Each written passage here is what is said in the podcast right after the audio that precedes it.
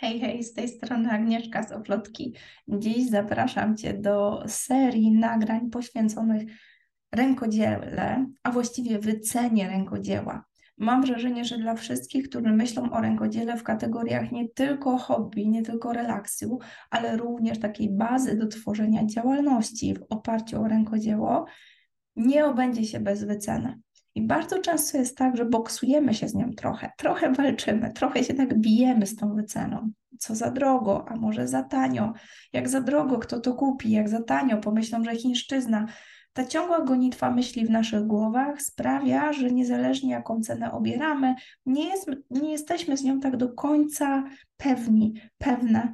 Sprawia to, że bardzo uderzają w nas różnego rodzaju komentarze, hejt, właśnie komentarze pod tytułem Co tak drogo?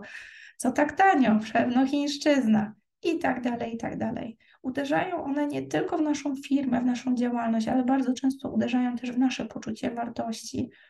Boimy się podnosić ceny, boimy się obniżać często też ceny ze strachu przed tym, co powie nasz idealny klient. I zaczyna się mętlik w głowie. Z wielką przykrością patrzę na to, co się dzieje w naszej branży i postanowiłam trochę pomóc, podzielić się tym, do czego dochodziłam sama latami, abyś ty mogła skrócić sobie co nieco drogę. Na pokładzie oplotki na bieżąco znajdziesz dostępny przez cały rok e-book o wycenie rękodzieła i kurs o wycenie rękodzieła, ale w tym miesiącu postanowiłyśmy w naszym zespole, że przyjdzie, przyjmiemy taki motyw przewodni, gdzie zapraszamy do dyskusji wokół tego tematu, aby jeszcze pogłębić temat.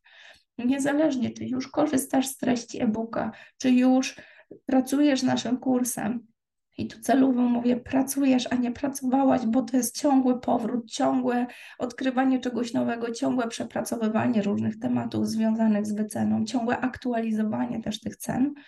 Niezależnie, czy pracowałaś już, czy to Twoje pierwsze spotkanie z tym zagadnieniem i czujesz takie, oh, w końcu ktoś powiedział to głośno, zapraszam Cię na dyskusję wokół tego tematu. Na pewno znajdziesz odpowiednie linki z informacją w opisie, a jeżeli oglądasz to wideo tutaj na kanale YouTube, to duża szansa, że oglądasz je pierwszego dnia, kiedy wypuszczamy całą serię materiałów poświęconych wycenie rękodzieła.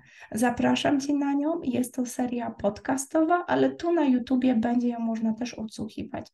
Oczywiście zapraszam Cię do naszego podcastu, również pod tytułem Oplotki, ale automatycznie każdy z odcinków będzie wskakiwał tutaj na YouTuba, więc będzie go można sobie też odsłuchać. Codziennie o tej samej porze porcja wiedzy, takie paliwo do napędzania dyskusji wokół wycenę rękodzieła i zwieńczymy to wszystko właśnie konkretną datą, kiedy odbędzie się dyskusja wokół tego tematu ze mną na żywo. Zapraszam Cię bardzo serdecznie. Już pierwsze nagrania e, gotowe, e, są już przygotowane, także codziennie spodziewaj się kolejnych treści. Jeżeli pojawią się w Tobie pytania, to zachęcam Cię do komentarzy lub do bezpośredniego kontaktu na agnieszka bardzo chętnie takie pytanie zaadresuję w dedykowanym wideo lub włączę do naszej dyskusji na żywo, aby nie zostało bez odpowiedzi. Zostawiam Cię z jeszcze jedną refleksją, którą, która jest mi bardzo bliska w temacie wyceny. To nie jest coś, co robimy raz, odhaczamy i odstawiamy na półkę. To jest coś, nad czym pracujemy cały czas w naszym biznesie. Choć chciałabym powiedzieć, że jestem już alfą i omegą w naszej działalności, którą prowadzimy tu w Oplotki, już teraz całym zespołem od wielu, wielu lat. Chciałabym powiedzieć, że jestem na tym poziomie, kiedy problemy, wyzwania, trudności związane z wyceną mnie nie dotyczą. To nieprawda, ale jest mi coraz łatwiej stawiać czoła takim wyzwaniom jak inflacja, kryzys, Bóg wie jaka sytuacja dookoła nas. Dlaczego? Bo pokochałam wycenę rękodzieła. Nauczyłam się nad nią panować i z przyjemnością eksperymentuję.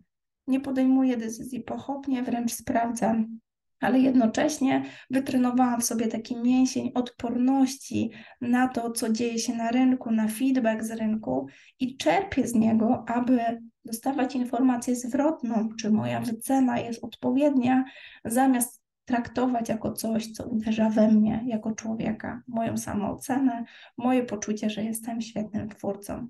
Zachęcam Cię, aby też wejść na ten poziom. Tam jest o wiele przyjemniej niż w obszarze boksowania się z wyceną rękodzieła.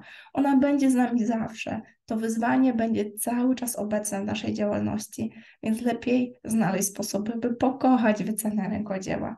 To dlatego zapraszam Cię, czy to do e-booka, czy to do kursu, czy to do bezpłatnych dyskusji, takich jak ta, którą niedługo urządzamy, aby nie stać w miejscu, nie boksować się z tym tematem samodzielnie, ale dołączyć do wielkiej społeczności osób, które już pokochały tą wycenę i z powodzeniem budują działalność w oparciu o rękodzieło. Mam nadzieję, do zobaczenia. Jeżeli masz jakiekolwiek pytania, pisz na agnieszka Do zobaczenia podczas dyskusji. Hej, hej.